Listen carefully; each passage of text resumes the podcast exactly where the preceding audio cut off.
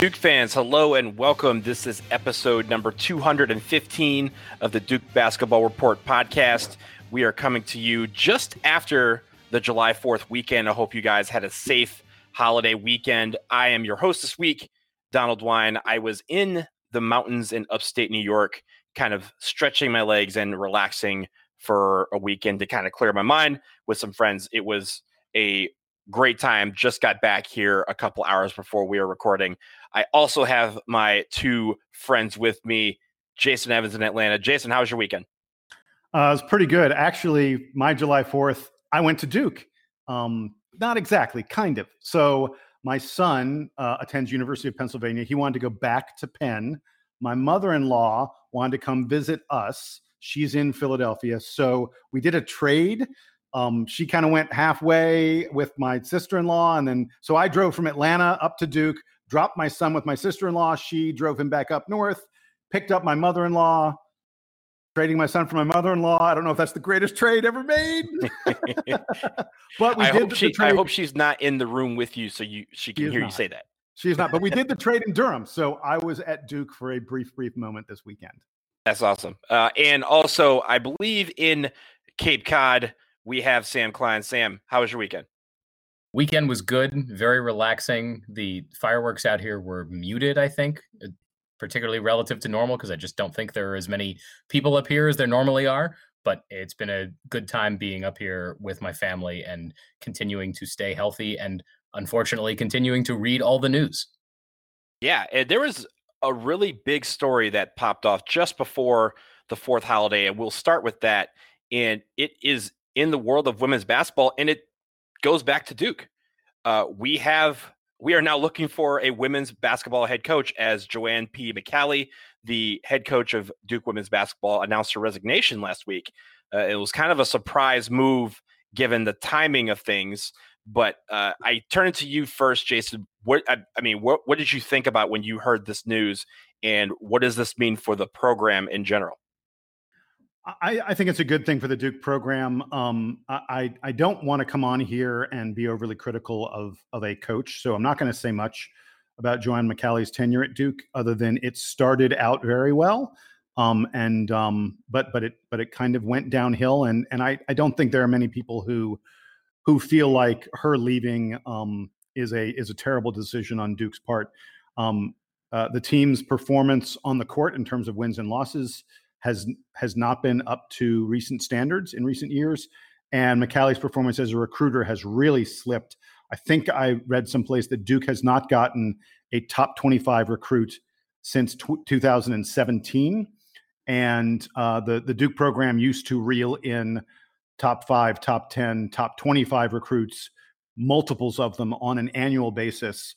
Um, and, and we just haven't been doing that lately. So if you're not recruiting and you're not winning, and you're not doing very well or even making the NCAA tournament, your tenure as a Duke basketball coach is not going to be a, uh, a long one.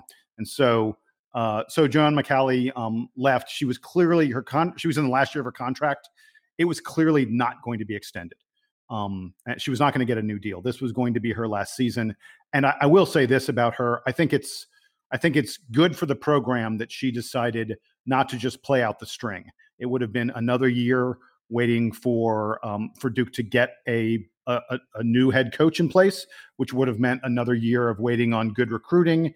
Um, so so uh, you know I, I think these events are positive for Duke, and and I know from talking to people, I, I myself am not plugged into the women's college basketball world the way I am the men's college basketball world. But I have some sources, I have some friends who are very plugged into women's college basketball and the Duke program as well they have told me that the Duke job is a incredibly attractive job. That there are a number of big time coaches out there who are going to be interested in this job. Now, whether those coaches are a fit with what Duke wants in terms of the salary Duke is willing to pay, in terms of the culture that Duke has, I don't know.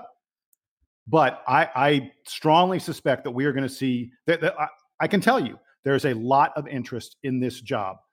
Jason, you brought up a good point when you mentioned the timing of things. There but I think there's two sides to that timing. There, yes, there's timing now and the fact that they could instill a head coach, uh, bring in somebody that they want, and, and really be able to tackle recruiting next year. But Sam, I go to you. There's also the side of the, the players were supposed to report to campus in a couple of weeks. We we don't know if we will have time to bring in a new coach or if we're going to go with one of the current assistants as a interim on an interim basis. Do we lo- like how does this timing work on that end with regards to the players that we do have that are going to Durham in a couple of weeks? I think you have to look at the 2020 2021 season as likely a lost season for Duke women's basketball. Whether you know, there should be limited expectations for this program next year. The athletic department, headed by Kevin White, is looking at a is you know right now working on what is the state of college athletics going to look like in the fall. I don't know if he was you know how much heads up he had to expect this thing and and when his was regarding are they going to extend her or not because I imagine that was something of a back and forth. But the the key here is to install a head coach who's going to be ready for the 2021-2022 season and to to really not be focused on this year. It's not clear that the basketball season is going to look like it normally does. The team is already short on players. They they they only have 10 scholarship players currently signed up to to be on the team, so they were already going to be shorthanded and and perhaps Coach P's leaving may I, I don't know if it will, but but may encourage other players to think about transferring. So there are a lot of reasons why this season could be a tough one for Duke. I think looking ahead is going to be important. What's interesting to me, and I do want to give this back to Jason to think about kind of looking at who the next head coach might be. The interesting thing about where Duke is now is that Coach P's been there long enough that all of the relatively recent alumni played for her. This is not a coach who was only there for her first three, four, five seasons and then got fired. She's been there for 12 years. So there are a lot of alumni who played for her. And prior to that, we only had one coach prior to Coach P over the last 25 years at Duke. That was Gail Goestenkors, who was successful at Duke and then left for Texas and didn't last very long there.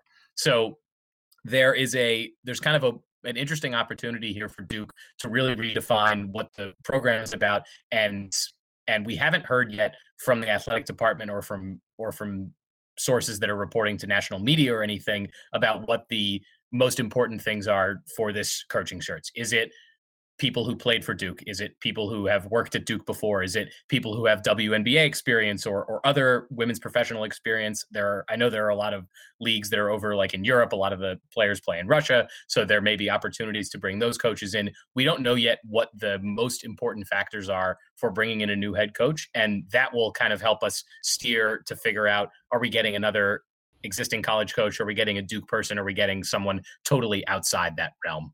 And on that line, I, I think there's a, you know, we'll get to Coach G in a second because I think that's an interesting uh, name that was brought up and, and really has been circulating. But when it comes to Duke women's basketball, I think Jason's right in that there are some really high profile coaches that could be interested but high how high profile are we going to get here? I mean, are we talking about a Dawn Staley, a Muffet McGraw who just you know who just retired? Is is this someone that they're going to bring in on kind of like an interim basis while they have someone in the ranks ready to you know grooving, they're ready to go? One that I think not necessarily for head coach, but maybe be part of the staff.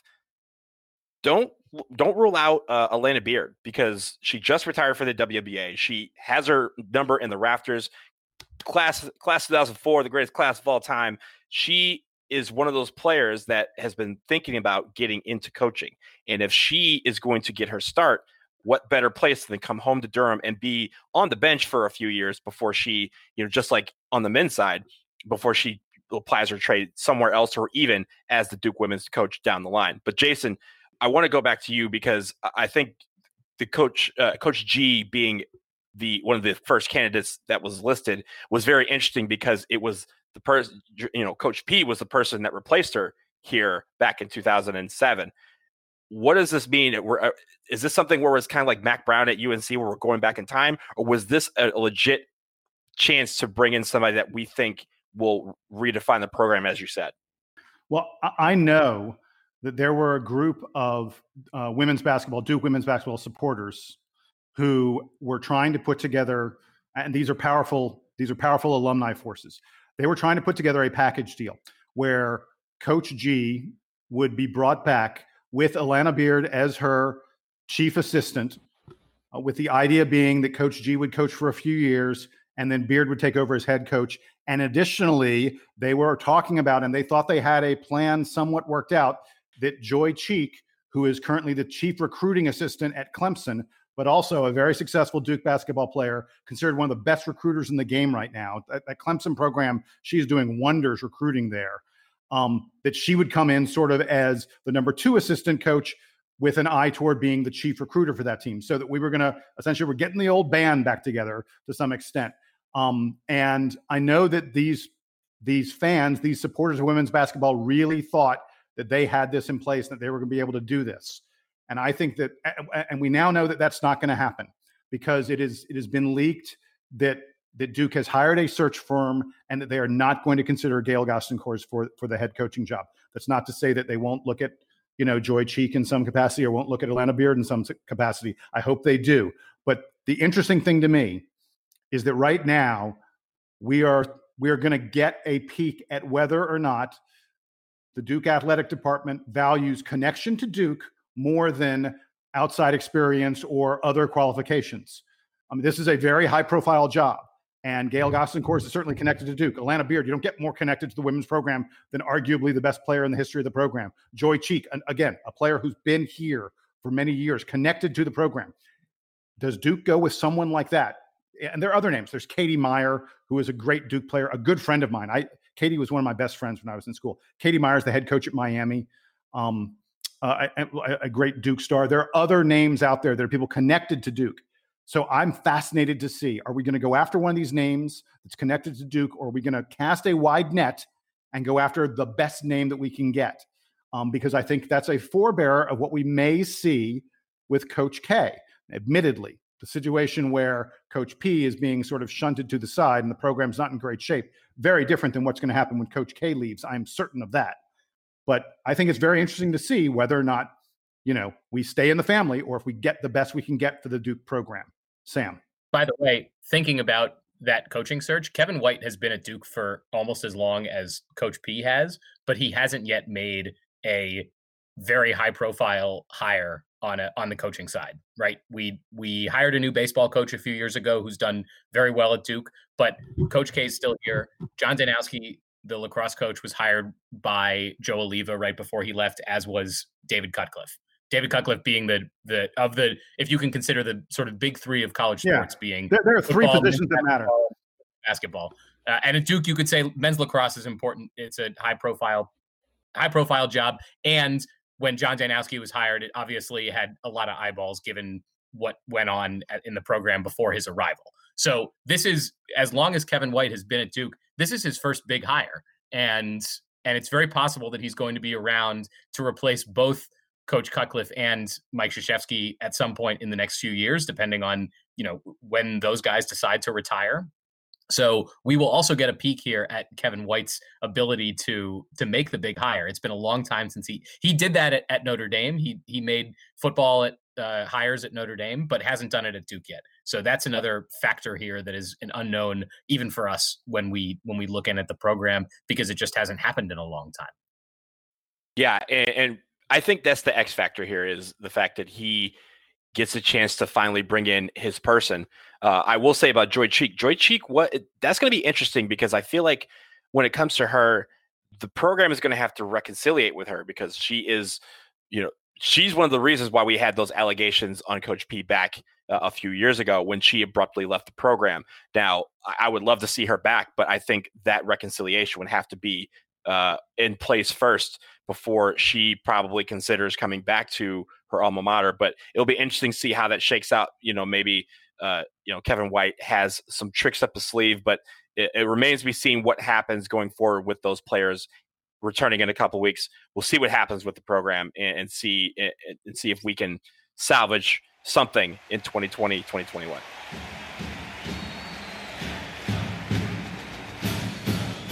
Okay, guys, I want to get into men's college basketball because we had a bit of a eye scratching. Uh, uh let me restart. eye scratching. Eye scratching. eye scratching. You can't scratch your eyes in this wait, COVID wait. world. You it, it was eye scratching and and head opening, right? Yeah, head opening, mm. head awakening, and ball busting. Okay, guys, I want to shift to men's basketball because we had a really interesting commit. It wasn't at Duke, but it involves a former Duke athlete who is now the head coach at an HBCU. We remember last week we were talking about how HBCUs could be the center of a lot of college commitments in the future. Well, that future was like three days later because at this point, Makur Maker, who is the brother of Thon Maker, a five star athlete, 6'11, is committed to Howard. And Kenny Blakeney, uh, a guy who has been on our podcast, friend of, friend of the podcast, uh, a former Duke athlete who was the head coach there, he was able to get one of the first five stars for any HBCU in recent memory. And when I say recent memory, I mean a long time. Uh, I mean, thought Makur was was fake was uh, considering Alabama, Kentucky, Memphis, Oregon, and decided to go to Howard. And on top of that, when this commitment happened, the biggest fan in the world of this commitment was Mikey Williams, which was a guy that we discussed last week, a guy who is considering, who has said in the past that he is considering going to an HBCU, and Howard was one of those on his list. Sam, I want to start with you. What does this mean for Howard? And did we everything that we talked about last week? Did we just were we off by th- several several years? Did we really mean several days? I didn't know that this was going to happen so quickly for us. And when we picked this topic, my thought was like, yeah, this is great. I'm really excited for this to happen someday. I didn't know that someday was going to be this week. I'm really happy for Kenny Blakeney and also happy for fellow Duke alum Tyler Thornton, who is on Kenny Blakeney's staff. Let's not forget that Tyler Thornton is. Shout out is Tyler. Yep. I don't know. I, I, don't know the ins and outs of the Howard uh, recruiting. Teams. Wait, wait. Can I can I can I really really quick? Um, when we talked about nicknames, we never said Tiny Thor, and that's that's a terrible terrible. Last week when we talked nicknames, Tiny Thor is a great nickname. hang on, Tyler Thornton also had Prayer Thornton. You remember from from the the Kansas game? Yes. in Maui when we played Kansas and Tyler yes. Thornton had that awesome three pointer, and it was Prayer Thornton. I think someone made a made like an Air Jordan logo out of it. That was pretty mm-hmm. cool. So yeah, because he spread his legs in a crazy way when he hit that shot. Yeah, I would like I would like for us at a at a at a different show to talk about whether we think Tyler Thornton was awesome or not because I think it's a great debate. And he was he played and he played for Duke. He played for Duke right before he graduated right before we started doing this show. He graduated in 2014, and I feel like he was a he was a he was a truly polarizing player for the Blue Devils because we never made the Final Four when he was on the team. He was not a top recruit, but he got a ton of minutes, and and Coach K clearly loved him. Anyway, the Tyler Thornton Jordan part aside, Goldwire? Jordan Goldwire, anyone? He, well, see, like see, like, fine. You want to have this conversation now? We're about to do this. I don't think we've I don't think we've talked nearly enough about Tyler Thornton on this program. I think that Jordan Goldwire is it is a slightly different comp because like Jordan Goldwire has been objectively one of the five best players on the team, and like there were points this past season really? where Goldwire was like, yes, there were times where we were talking about how Goldwire was was one of the guys who had to be in the starting lineup because he was he was making that much of an impact. His defense was that good. I feel like Tyler Thornton, Coach K really thought that Tyler Thornton was one of the four best players on the team. And I'm not sure that he ever was, but everyone treated him that way. And it was like, I'll put it this way. There were games where Jordan Goldwire was clearly the most important player. We talked about, you know, we yes, gave player true. of the week nominations to Jordan Goldwire. I don't know how many player of the weeks we would have given to Tyler Thornton, at least in weeks where a Kansas Duke game that Kansas game, the Kansas sure. game we would have, yeah, but, but for one shot. Reason, part, right. Part of the reason it was so celebrated and amazing is that it was Tyler Thornton that made that shot. Right. If Nolan Smith had made Nolan Smith wasn't on the team anymore, but if Nolan Smith had made that shot, it would have been like a different, a whole different thing. So right. Uh, I don't know. I think I like Tyler Thornton because he was a DC guy and and he there was it was like all humility from him so i don't think he cared that that he like wasn't that good but that he was kind of the the heart and soul of the team um, he also played with josh hairston another duke player that i don't think duke fans like to talk about very much but also just seemed like a really good dude so so i really don't want to talk no one no one got hyper. No one got hyper before a game than Josh Hairston. Straight up, I, I will. I will go to my grave saying this. I, I, was at a game. I was, hype man no one was hyper than this man. I remember going to a game. I was standing in the what was the, at that point the uh, the section for um, the line monitors, but it was facing the Duke bench.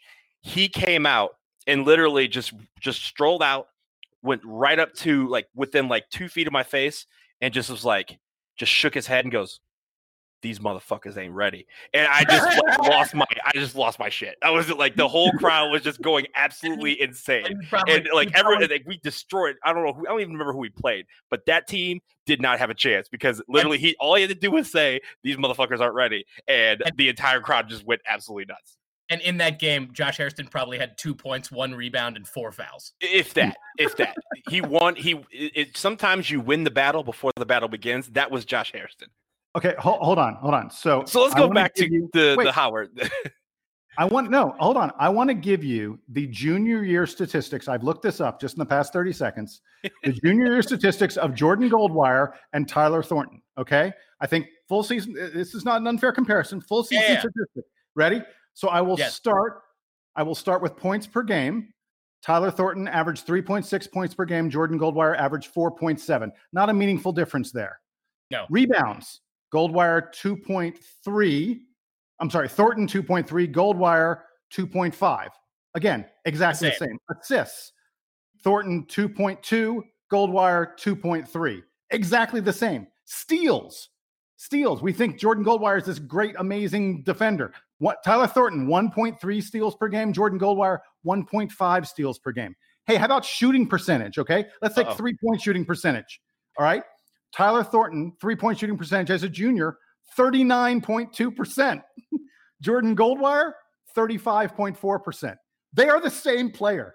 If you are going to criticize, and, and look, I'm being overly simplistic, I guess. And I agree. I think Jordan Goldwire is a better individual defender, one on one defender. I think he's better than Tyler Thornton was. Not by a lot, lot, lot, but but he is he is better. But they aren't like hugely different players. I don't understand. I think maybe it's because Jordan Goldwire, we feel like came out of left field more than Tyler Thornton did. But I don't know why, you know, I, I agree with you, Sam. People sort of feel like Tyler Thornton, they're like, eh, I don't know. But, and people love Jordan Goldwire. I'm telling you from a, from in terms of their impact on the floor, I just don't think there's that big a difference. Am I wrong? Jordan Goldwire hasn't lost in the first round of the NCAA tournament yet. So I'm about to say it all depends on the teams too. It, it's some. I mean, Tyler yeah. Thornton was a player's player, but you know, some of the players on the team just the, the chemistry just wasn't there. Whereas with Jordan Goldwire, I also think would be a player's player, but when it comes to some of the guys that he's played with, he hasn't had to do much to star. And when he is called to step up, we've seen him do that. And I think Tyler Thornton did the same thing too. I, I feel like we could go on about this. One of them played with Zion Williamson, one of them played with Austin Rivers. right, right. But then, but then one of them played like the 2013 team that made the Elite Eight and lost because of Kevin Ware's broken leg voodoo. Right, Tyler Thornton was the point guard on that team, or he was one of the guards. Yeah, I don't yeah. think I don't know. If, he wasn't the best guard on the team, right? Seth Curry was a was a senior on that team, so he was like the most important lead guard. I don't know if he was technically the point guard, but Tyler Thornton played a lot in 2013 as a junior and on a really good team. So like so what? Like like that team was really awesome and and was Final Four caliber. And if we had been doing the show in 2013, we would all be talking about how Duke was getting primed for a for a big Final Four run, featuring featuring Seth Curry and seniors Ryan Kelly and Mason Plumlee. Right? That that team was awesome, and Tyler Thornton was an important part of that team. So like, why don't we like him more? I I can't. I don't know. I can't answer it. I, I don't have an answer so, for that. Is it so do we love Tyler Thornton? I think we do. I think we've just concluded today in 2020 that we love Tyler Thornton. Let's go back to to Howard basketball recruiting, the topic that we are now experts in, where where Tyler Thornton. Look, look, let's just assume that Tyler Thornton was the lead recruiter for for Makur Maker, which, by the way, great, very confusing name because the his first name and his last name are exactly the same and that's which One it's letter. sort of like the bull situation. Um, but but uh, anyway, I'm very happy for Kenny Blakeney and for Tyler Thornton, especially DC native Tyler Thornton. And Kenny Blakeney's also from DC, right? So we got a we got the whole it's all DC guys running the running the staff here at Howard, which is awesome, even though they all went to Duke. But but it's great for them. I think we're excited about it because we all talked about how we would be excited for them and it would be bad if we had feigned that kind of excitement. It's cool for for Howard. It's a program that obviously does not have a lot of of NCAA tournament success or anything like that. But as we said, I think last time we talked about them specifically. They're in the middle of one of the biggest recruiting hotbeds. DC always produces good basketball talent, and that's not just because I'm from there. In fact, it has nothing to do with me being from there. It has to do with there being great programs all around the city and and, and around the DMV. So Howard is right there in a in a place with with lots of talent, and and it's cool for for Duke guys to be to be part of this little revolution. I think that might be happening for HBCU basketball. So uh, I think I'm I'm wishing Makur Maker uh, all the success in the world in what will hopefully be only one year for him at Howard before he goes pro. Yeah, and uh, I, I really like this. I really like this play. I, I want to talk briefly about the fact that everyone was around it was very focused on Mikey Williams and him being happy for Maker uh, when he declared for Howard. Let me tell you why that doesn't really matter because Mikey Williams has two years left of college. A lot can happen in two years, and Maker is not going to be there because keep in mind that before he committed to Howard just a couple months ago, he actually declared for the NBA because he thought that he had enough credits from high school and had graduated, you know, uh, long enough that he was eligible. And the NBA granted him the eligibility, and he just recently backed out saying, I intend to go to college first. So he's going to be there for one year, and then he's going to try to take a shot in the NBA. Like I said, he comes from a background, his his his brother is in the NBA, he has another brother in the G League. He is trying to shoot for the stars here. Now, when it comes to Mikey Williams, I think this is a good step because it's clear that these two are friends. But I don't think if it's about like, you know, last year when we had Zion and RJ uh, just kind of texting each other and Cam just all in the text chain, just text each other about how they're all going to go to school together. This is not happening in this case. So I think that when it comes to uh, Mikey Williams's recruitment, that is going to be completely separate. But I do think this is a huge get for Kenny Blakeney, a huge get for Howard, and a huge get for HBCUs. Everything we talked about last week just accelerated by several years in our state, in our opinion, and, and happened this week this is the start. If this is going to be the catalyst that gets more people looking at the HBCU, all for it. Jason, right, right. And, and, the and the impact here is uh, yes, obviously it's a one year impact w- when Maker is there, but the impact is not the one and duns necessarily. It's those guys who are top thirty, top fifty, top seventy five, top hundred who really aren't considering HBCUs that much, and now will start to. And and so Mikey Williams is excited because he thought he was going to be the trailblazer. The fact that someone else is blazing the trail means that when he arrives, if he if he does pick an HBCU, if he does pick someplace like Howard, when he arrives in a couple of years, hopefully he's arriving at an HBCU that has a better program, has has gotten a couple years worth of better recruits. And and that's why I think something really important in all of this is, and this is going to seem crazy, I think it's really important that Maker actually attends Howard for a year and and that's not a done deal. I mean, Donald, you talked about he had declared for the NBA draft, or or, or he was trying to explore ways of getting the NBA draft. I want everyone to remember that Thon Maker was originally committed to Arizona State to Bobby Hurley. He was going to be a program changer for Bobby Hurley. And then he decided not to play any college ball at all. He figured out a loophole and he got his way into the NBA directly from high school. Um, and there's been a lot of talk that Makur Maker is going to try and do something similar, or he's going to play in the G League team. I hope the fact that Thon Maker makes millions of dollars means that Makur Maker won't feel like he needs to grab for the money right away and that he does go to school for a year. But I think it's really important to Howard and and to Kenny Blakeney and Tyler Thornton that he actually shows up on campus and that they have a good season. Um, you know, and that he performs well at Howard so that he's blazing a trail that other guys want to follow. He's given them publicity right now he, he's given us a lot of attention, and uh, people we're talking more about Howard than we have about Duke in the past few weeks.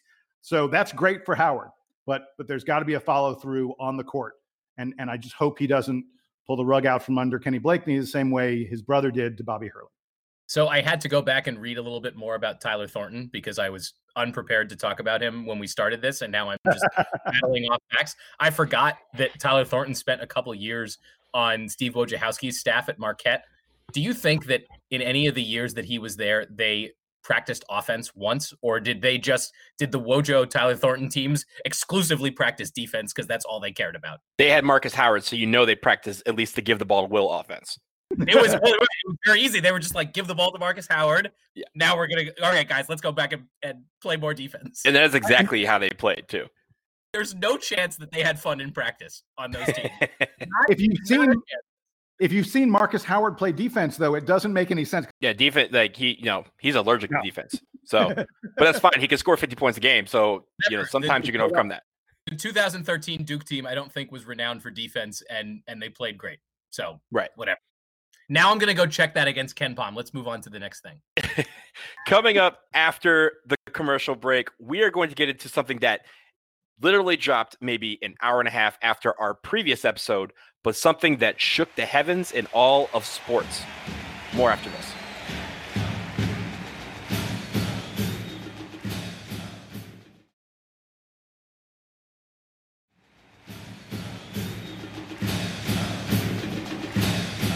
All right, we're back here on the Duke Basketball Report podcast, and we are going to talk about Duke basketball. But wait, what's up? I looked, I'm looking at KenPom now. In 2013, Duke was 26th in adjusted defensive efficiency. Um, so maybe not. You know what? Forget, forget what I what I said earlier. I, I guess they were they weren't very good. you want to edit that out, or we leave it in? No, no, no, no. Just leave all this in. This, in. look, okay, look, okay. Look, folks. We... I don't, I don't know, I don't know every fact about about Duke basketball. That is not my job here. My job, I think, is just to entertain you with some of the facts about Duke basketball. And also the other thing that I that I double checked now that we're back from the break, Tyler Thornton and Kenny Blakeney are both from DC. Kenny Blakeney went to DeMatha and Tyler Thornton went to Gonzaga High School. So they are locked in on recruiting uh, the DMV. That's all. I, I swear we're done with Tyler Thornton now. Can we talk about the next thing? Okay. And for the big news, we wanted to say this segment for last because it's a very important one and one that, again, like I mentioned before the commercial break, dropped literally an hour and a half, maybe two hours after we recorded the last episode. You may have heard Sam's teaser uh, at the beginning of the last episode that discussed the fact that we were not going to discuss it because of when we recorded. But it is something that's very important. It's something that we do need to discuss because it literally took the sports world by storm. Coach Mike Krzyzewski unleashed a video about Black Lives Matter that was two minutes and 47 seconds, and it was extremely, extremely powerful. He apparently did it all in one take. It was it was not pre like rehearsed or anything. It was not where they knew he was going to do it. Apparently, he just walked in and said, "I have something I need to say." Turn on the camera, and what he said was one of the most powerful videos we've seen to yet in from any sports figure in this Black Lives Matter movement. Jason, I go to you first. Tell me what your thoughts are on the video and really just the how it's really shaped the discussion in college basketball and all of sports. I'm so glad you pointed out that that it was unrehearsed, that it was not on prompt or anything like that. I could tell watching it that it was coming straight from his heart and that this was something that was important for him to say. And this was not him reading a prepared statement um, from the Duke, you know, sports information and PR people. Um, and that that's part of, I think, what made it so powerful um, was that you could tell he truly feels this way and he's not just posing. Um, it, it's an important thing that needed to be said. Uh, Coach K has really, if you look back at the expanse of his career as someone who talks a little bit about political kind of things, he doesn't do it very often, but he has. There's been an evolution of Coach K's character. Um, uh, folks, if you don't know this, back in the '80s, Coach K was was a conservative. Coach K was a Republican. Now I don't know that he he said he doesn't want this to be political, and this is not Black Lives Matter. And the and the the statement that Coach K made is not a political statement. It's not anti-Republican. It's not pro-Democrat. It's got to do with basic human rights and treating people um, as they should be treated as human beings. Um, but but to me, I think it is significant that Coach K has made this this transformation from someone who used to speak on one side of the aisle and who now um, to some extent speaks on the other side of the aisle. He has spent an entire career working largely with young African American men. And, and I, I think he feels very deeply for the plight that they suffer that he as a white man does you know never experienced and doesn't understand um, and i'm glad that he has put himself on the forefront um, of all of this. It, it, it's it's just it's it's an important thing for us to talk about. Um, I'm a white guy, and I'm not I'm not qualified to talk about it. Frankly, Donald, why why'd you toss to me? It, it's not for me to talk about. It's just for me to support the people who are doing the proper work. So that's that's all I've got to say about it. And I'm glad that Coach K, I think, probably feels the same kind of way. We need to support the people who are doing this important work. I think you can go back 15 years. We I, I, brought it up sort of in passing when we were talking about the women's basketball search, but go back 15 years to the lacrosse scandal and Duke's image as as a university locally in Durham and then nationally, and how it it was re- eh, how Duke related to the black community, whether it was in its own backyard or or anywhere else, and then look at where we are today with Coach K making a what I would call a raw statement about Black Lives Matter on the on the official Duke men's basketball page. It's a it's a huge tra- as you said, Jason. It's a huge transformation for him, and I think it speaks a lot to the kind of progress that that the university and the athletic department have been trying to make since their low point in 2006. It it was really powerful, as you said. It it seemed like it wasn't. They said it wasn't rehearsed, and that it just sort of came from his heart. It sounded like that. I mean, if you've listened to Coach K in press conferences, that's what he sounds like, where he kind of stumbles exactly. over the word a little bit. That was that was pure Coach K. So I I thought it was really cool. Uh, it it got a lot of I think it got a lot of positive attention from from his former players and from other people around the basketball community. He's obviously one of the most influential people in all of basketball, right? He was the USA basketball coach for a long time. He's one of the two most important head coaches in in college basketball right now. So it, it, it was cool. Wait, I was glad it. Well, Coach Cal has a Coach Cal has a lot of influence no, no, right? No, stop. He's stop, the most stop. important. Whatever. Fine. We're not. No, no. He is number one. He has more wins than anyone in college basketball history. He has great, the most great. national championships That's of anyone currently coaching college oh, basketball. Yes. He's the most Final Fours of anyone currently, currently, currently coaching college basketball. Blah blah blah blah blah. Record, record, record, record, record. He's number one right now. Period. End of story. Okay, continue. Sorry, I didn't. Look, I'm like I'm I'm trying to lay it out in like the in the least Duke fan way possible. He's still very important. Right? That's fine. That's fine. So I think so, Kentucky fans would admit that Coach K is more important than Coach Cal. So I, I think it's I, I I think it's really awesome, and I was glad to see it, and and I think it also speaks to you know people like to speculate about when is Coach K going to retire? Does he still have it in him? All that kind of stuff. You watch that video, sure, he stumbles over the words a little bit. I think because he's thinking about it on the spot, and he he's not paid to be an orator.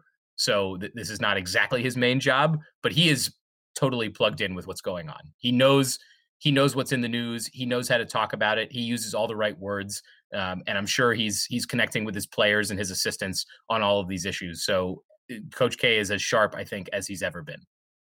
I think when it comes to that, the word raw that you use is is perfect to describe it. It is raw, and you know some of the thoughts that I've had on this on this show a few episodes back.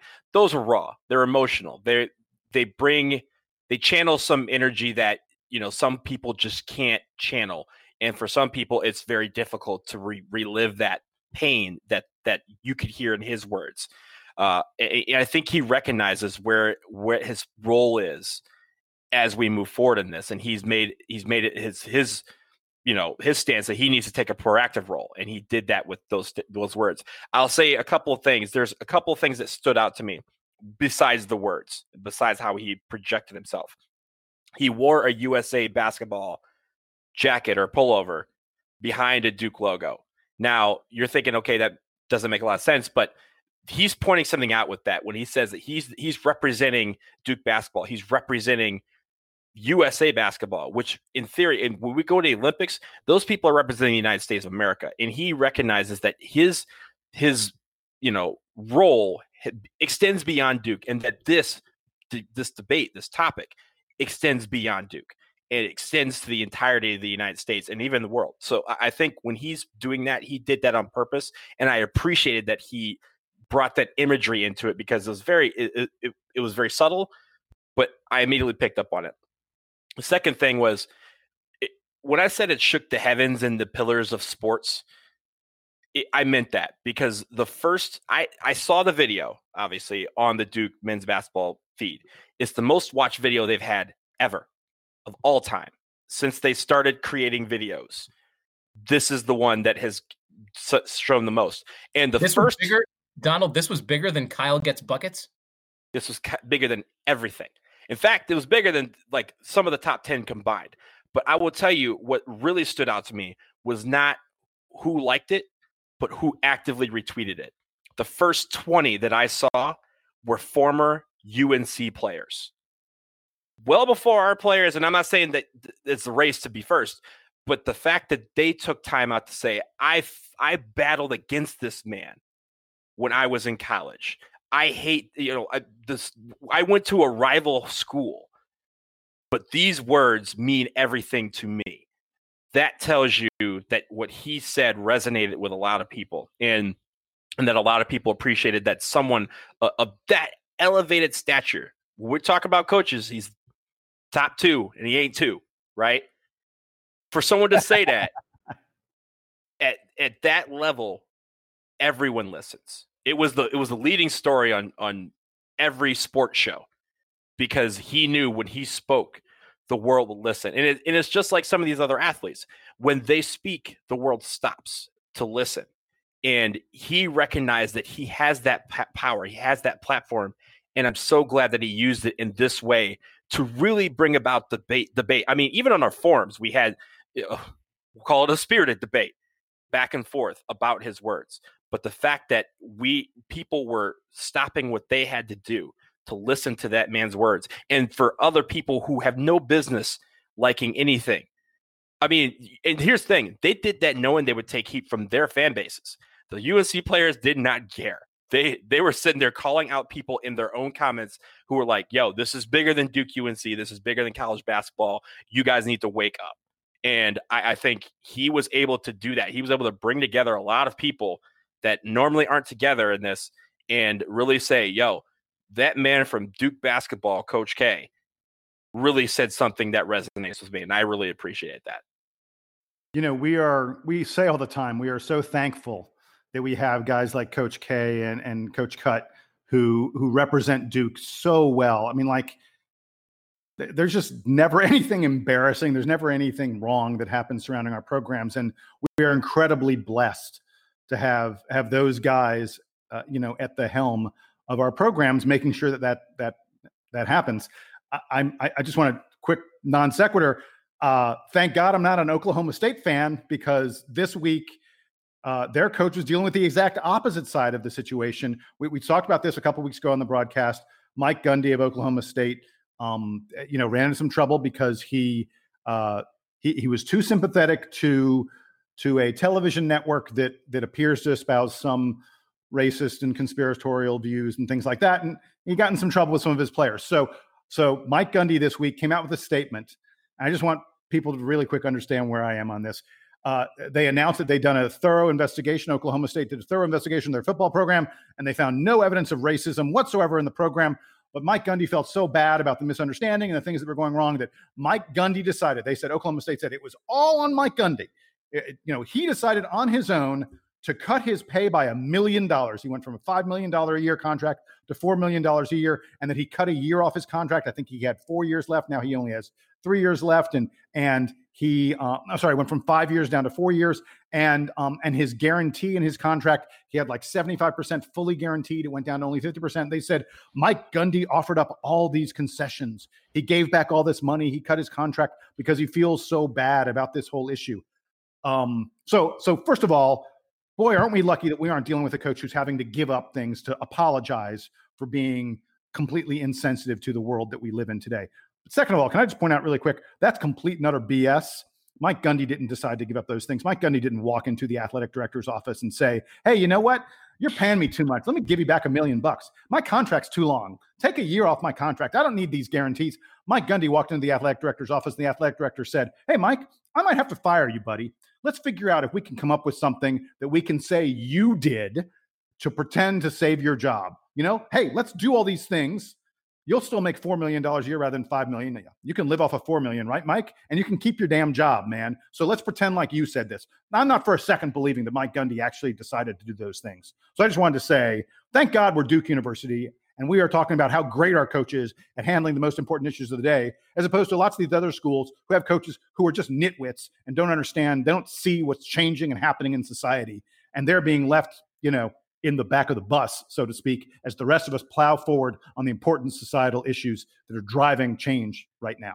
And I will say on, on the Mike Gundy thing, I think that links back kind of to what uh, a bone that I have to pick. I mean, when Coach K came out with his raw statement, it was something that, you know, black people are asking for white people and other people of color to recognize what we've had to go through the last 400 years. Really recognize it really you know start to understand it or begin to learn the, themselves educate themselves to understand what is going on in america and and get down to the root of it so that we can fix it. Coach k understands that. This whole giving money back thing we ain't asked for that. Like it, it's a, a bone that we have to pick about these sort of gestures these like platitudes that they give say hey you know the eh, nfl basically said hey we're going to play the black national anthem instead of the regular national anthem. We didn't ask for that. Like, that's not helping anything. That is not something that drives the, the conversation. It's not something that everyone's going to say, oh, now racism's healed, guys. Let's go back to playing football. No, they're doing that to show, hey, we we see you, we hear you. And those words mean nothing when they're not addressing some of the things that they really have to uh, they have to address. And I think some sports are doing that, like the NBA. They're talking about bringing in, you know, have playing back Black Lives Matter on the court. The players are coming up with their own ways to do visual protests uh, during the national anthem or, or during the game. They're also talking about the NBA jerseys. And Jason, I think you have an update on the jerseys, right? Yeah, yeah. So what the NBA the NBA has approved. By the way, I think it's sort of sort of silly that the NBA had to approve certain social messages, but the NBA has said to the players, "Hey, we've approved 29 different social justice statements that you can have on the back of your jersey instead of your name. So instead of it saying LeBron James, it could say I can't breathe or peace or Black Lives Matter or say their name or hear us or respect us. All kinds of there are 29 different statements. Power to the people, justice now, vote one of the statements is vote. Um, so I think it's really it's great that the NBA has has come up with this list of of things, and and I think you're going to see players. Uh, you know, players don't care about their name on their back; they know their name. They have they have a message that they want to send. I think you're going to see a lot of them um, with with these different statements on the back of their jersey in place of their name. Um, and, and I think I think it's great that the NBA the NBA is taking the lead of, of all these organizations, all these sporting leagues, in terms of um, recognizing the need to to to make social justice statements. So I will I will mention I, I I agree with you. I think the jerseys are fantastic. You saw how they were very successful. The English Premier League. Uh, I probably have four or five of jerseys from uh, different teams there headed to my front door as we speak. Uh, and I, I guarantee you that if uh, they have some of these for the NBA and they you know allow people to buy them to raise money for different charities. I, am a Pistons fan, but there's going to be some you know Wizards guy that you know Beal or Wall that's going to have his jersey also in my closet. But I will say this: it, it, there's that part, and that is leading the conversation. That's allowing the players to express themselves and lead the conversation. Another way to do that is to mobilize. And I will point out that the NBA was not the first to really do that. Major League Soccer, all the black players got together to form their own co- coalition a couple weeks ago. Uh, I was actually working with a couple of those players to, you know, behind the scenes to kind of make it happen and, and really to, you know, hone their ideas in and, and really give them some advice uh, on how they should proceed. One of, you know, several people who are doing that. But I think when it comes to these players, this is going to be one step. And I think the league is going to have to, you know, really allow the platform to be used and you know, again, we're still talking about a pandemic where some guys are are opting out for you know reasons because of their health. And, and I think when it comes to that, everyone's going to have to arrive at the table and say, how do we make this more than just a gesture? The Mike Gundy thing is a gesture.